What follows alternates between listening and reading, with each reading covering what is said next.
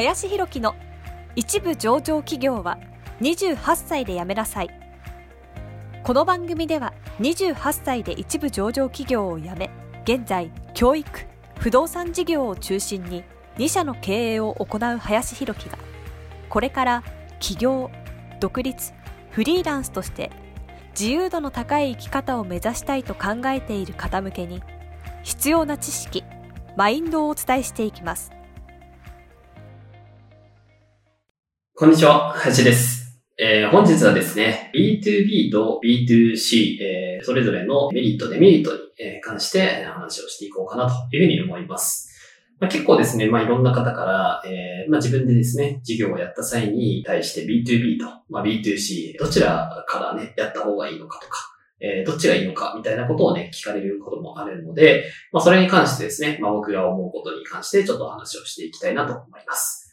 はい。で、まあ、まず、まあ、どっちがいいとかっていうね、あの、ことは基本的にはないかなと思うので、まあ、これは本当に好き好きというか、まあ、それぞれの、その、何をね、求めるかによってくるかなというふうには思うんですけれども、えーまあ、僕はですね、まあ、両方経験してみてですね、まあ、いろいろ、まあ、感じることはあるんですけれども、まあ、まずじゃあ B2C に関してですね、話をしていこうかなと思うんですけれども、まあ、B2C は基本的に法人じゃなくて個人の方、えー相手になってくるというところでもあるので、まあメリットとしては、やはりその、基本的には、こちら側から結構融通が効くっていうことが結構多いですね。うん。こう、どうしても法人の方、2B をこの方は相手だと、あっちがこう主体となって、こう、まあ、例えば日程の件とかもそうですけれども、こう、イニシアティブがどっちかというとあっちにこう取られることが結構多かったり、仕事をこうもらう側みたいなね、感じになりやすいんですけれども、まあ、2C の場合は、まあ、比較的対等だったりとか、まあ、どういうコンサルとかね、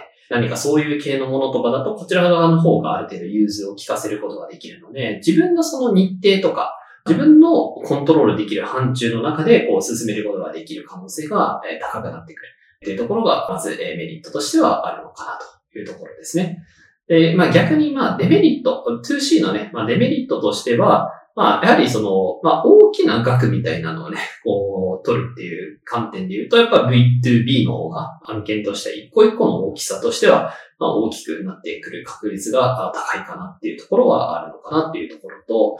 あとはまあ、やや、これもどういう感じでやるかにもよるかもしれないんですけれども、基本的にその仕事をするタイミングっていうのが、2C の方相手になると、その相手の方がね、え休みのタイミングに基本的にはなってくる可能性が高いので、どうしてもその平日の夜の時間であったりとか、まあ土日の時間とか、まあそういう時間でも結構こう仕事をね、していく必要性が出てくる可能性があるのかなというところはあるのかなというふうには思います。なのでまあこの辺がまあメリットとデメリットになってくるのかなと。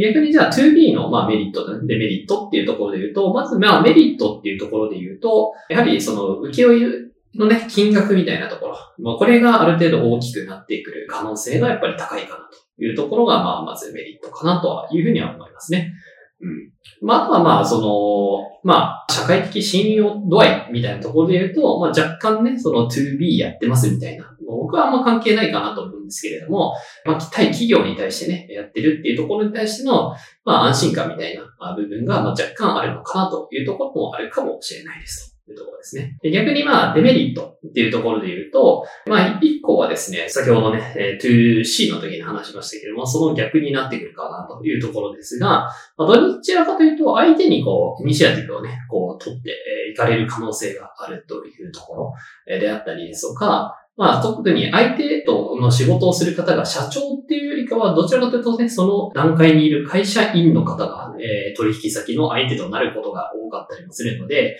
まあ、なかなかそのスピード感とかが結構遅いというような感じの方も取引先の方でね、まあ、多くなる可能性があるので、まあ、なかなかその、まあ、仕事の面白さみたいなところで言うと、意外と 2C の方があるのかなと。いうところはある気もします。